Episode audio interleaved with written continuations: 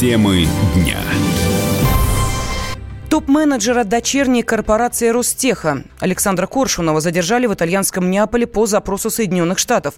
Его подозревают в экономическом шпионаже во время работы на должности директора по маркетингу и продаже в Объединенной двигателестроительной корпорации. Подтверждения со стороны правоохранительных органов Италии и Америки пока нет.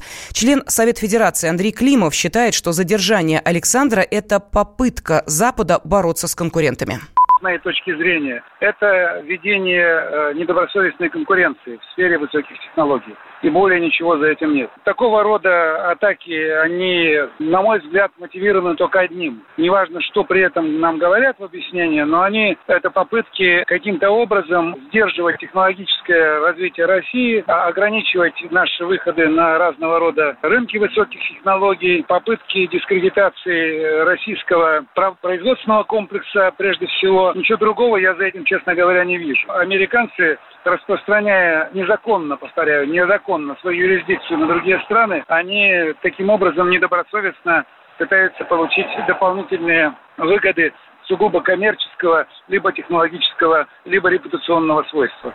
Ранее свою оценку этому инциденту также дал Владимир Путин во время выступления в рамках Восточного экономического форума.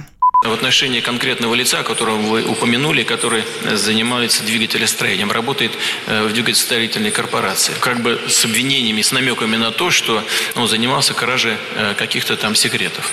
Мы слышали эти обвинения в отношении Китайской Народной Республики. Мы не знаем, что там происходит, думаю, что тоже выдумки в основном. Но здесь-то мы точно знаем. Это э, объединенная двигателестроительная корпорация сделала новый российский двигатель делала долго. Это первое, первый наш такой высокотехнологичный такой продукт за 28 лет последних. Это абсолютно естественная, открытая, публичная работа. Поэтому я считаю, что в этом случае точно мы имеем дело с попытками недобросовестной конкуренции. Это не улучшает наши отношения. Александру Коршунову 57 лет. Он окончил Московский энергетический институт, дипломатическую академию МИДа СССР, а также Венский университет экономики и бизнеса. С 2009 года работал в Объединенной двигателестроительной корпорации. Это крупнейший двигателестроительный холдинг России. На его предприятиях производятся силовые установки для авиационной, космической и морской техники, а также для нефтегазовой промышленности. Александр Лукашенко предложил совместную Олимпиаду с Россией или Украиной. Президент Беларуси отметил, что в стране уже есть ряд объектов, которые готовы принять игры. В Госдуме поддержали инициативу Лукашенко, как рассказал член Комитета по физкультуре, спорту, туризму и делам молодежи Дмитрий Свящев, проведение совместной Олимпиады возможно в рамках союзного государства. Белорусский лидер давно заявлял, давно были олимпийские амбиции. Мы знаем, как он любит спорт, сам во многих видах спорта участвует активно. Лыжи, хоккей. В этом году у него прошли Европейские Олимпийские игры. Специалисты заявляют, что прошло на достаточно высоком уровне. Сам там был на открытии. По организации белорусы могут. Другой вопрос по деньгам. Нужно полностью перестроить инфраструктуру не только спортивную, но и логистическую. Это огромные финансовые инвестиции, скажем так. Я не знаю, насколько сегодняшняя экономика Беларуси может выдержать такой мощный удар. Может быть, поэтому он и пригласил Украину или Россию участвовать в этом достаточно амбициозном проекте. Конечно, практика проведения крупных международных соревнований двух и даже даже более странах, она присутствует. Что касается кооперации проведения Олимпийских игр России или Украины, но предложение хорошее, надо оценить в рамках союзного государства. Почему бы и нет? Лукашенко также отметил, что страна имеет опыт проведения масштабных спортивных форумов, в том числе европейских игр. Ранее президент Украины Владимир Зеленский поручил подготовить план для проведения Олимпийских игр в своей стране. Роструд выяснил, кто же получает самые высокие зарплаты. И оказалось, что от 80 тысяч рублей предлагают в сферах производства, транспорта, строительства, недвижимости и добывающей промышленности. Так, на высокую зарплату могут рассчитывать машинисты бульдозера, механики по ремонту транспорта, инженеры, электросварщики, прорабы и начальники участков на строительстве. Пилотам и капитанам судов нередко за работу предлагают до 400 тысяч рублей в месяц.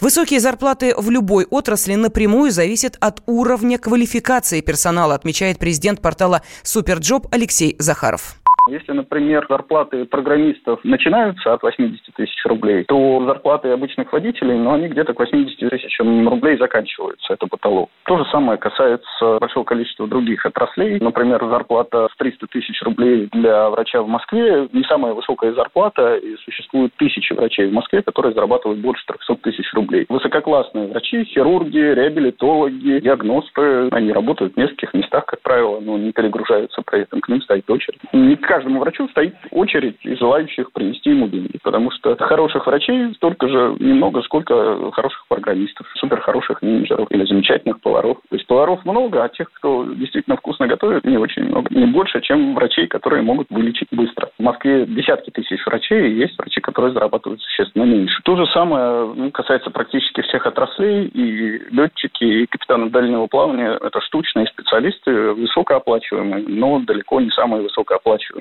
И, например, в добывающей промышленности в тысячу раз больше менеджеров, получающих больше 300 тысяч рублей в месяц, чем летчиков, которые получают аналогичные зарплаты. Но я напомню, что ранее в Роструде сообщили, что специалисты рабочих профессий наиболее востребованные на рынке труда в России. В базе вакансий ведомства насчитывается около миллиона предложений для работников в сферах строительства, недвижимости, производства и здравоохранения. Темы дня. Лучше и сто раз услышать, и сто раз увидеть. Наш эфир на YouTube-канале «Радио Комсомольская правда». Для всех, кто любит по-разному. И ушами, и глазами.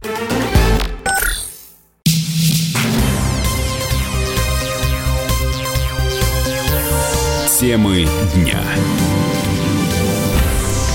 В студии Елена Фонина. Руководитель Департамента культуры Москвы Александр Кибовский в интервью радио «Комсомольская правда» рассказал о грядущем Дне столицы. По его словам, за культурными мероприятиями, которые проходят в Москве, следят не только гости и жители Белокаменной.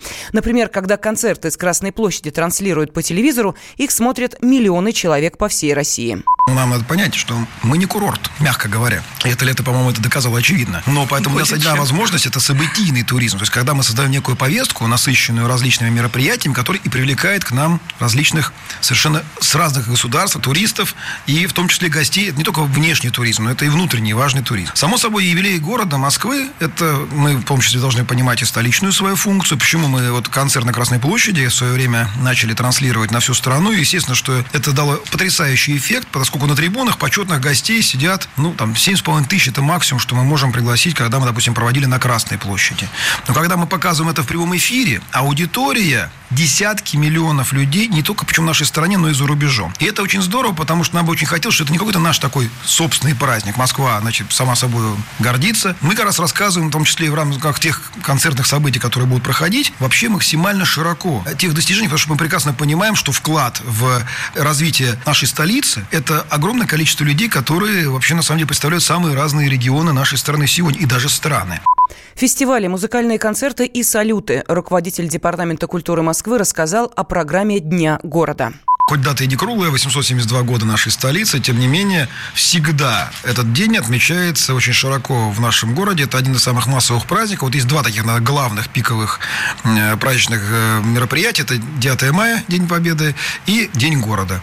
В этом году он проходит в эти выходные, 7 и 8 сентября. Естественно, подготовлена огромная массовая культурная, спортивная, развлекательная программа, которая развернется на 55 площадках, которые специально посвящены этому э, Дню города. Плюс еще, естественно, работают 58 площадок фестиваля, который у нас идет в Москве «Цветочный джем». В общем-то, это будет финал этого фестиваля. Таким образом, мы охватываем практически все округа нашей столицы. И есть площадки центральные, само собой, разумеется. Ну, это и Тверская улица, это, естественно, что и площадь перед храмом Спасителя, Поклонная гора, где у нас будут концерты с нашими партнерами. Есть площадки окружные, работают у нас площадки в наших парках.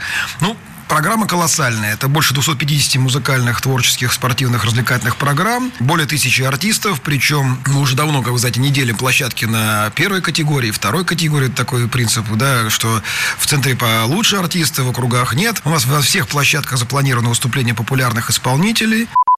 Праздничные мероприятия в Москве в День города будут транслировать онлайн. «Окно в город» организует прямой эфир гуляний и концертов, которые пройдут в столице в эти выходные. Новое время диктует новые правила – Ты не позволяешь себе подолгу быть привязанным к одному месту. Ты думаешь об удобстве, скорости и доступности информации. Именно поэтому мы сделали совершенно новую версию мобильного приложения «Радио Комсомольская правда». Современный интерфейс и обширный набор полезных функций. Возможность слушать нас в дороге, как на iOS, так и на Android. В режиме онлайн и подкасты. «Комсомольская правда». Всегда рядом. Радио жизни. Радио для тебя.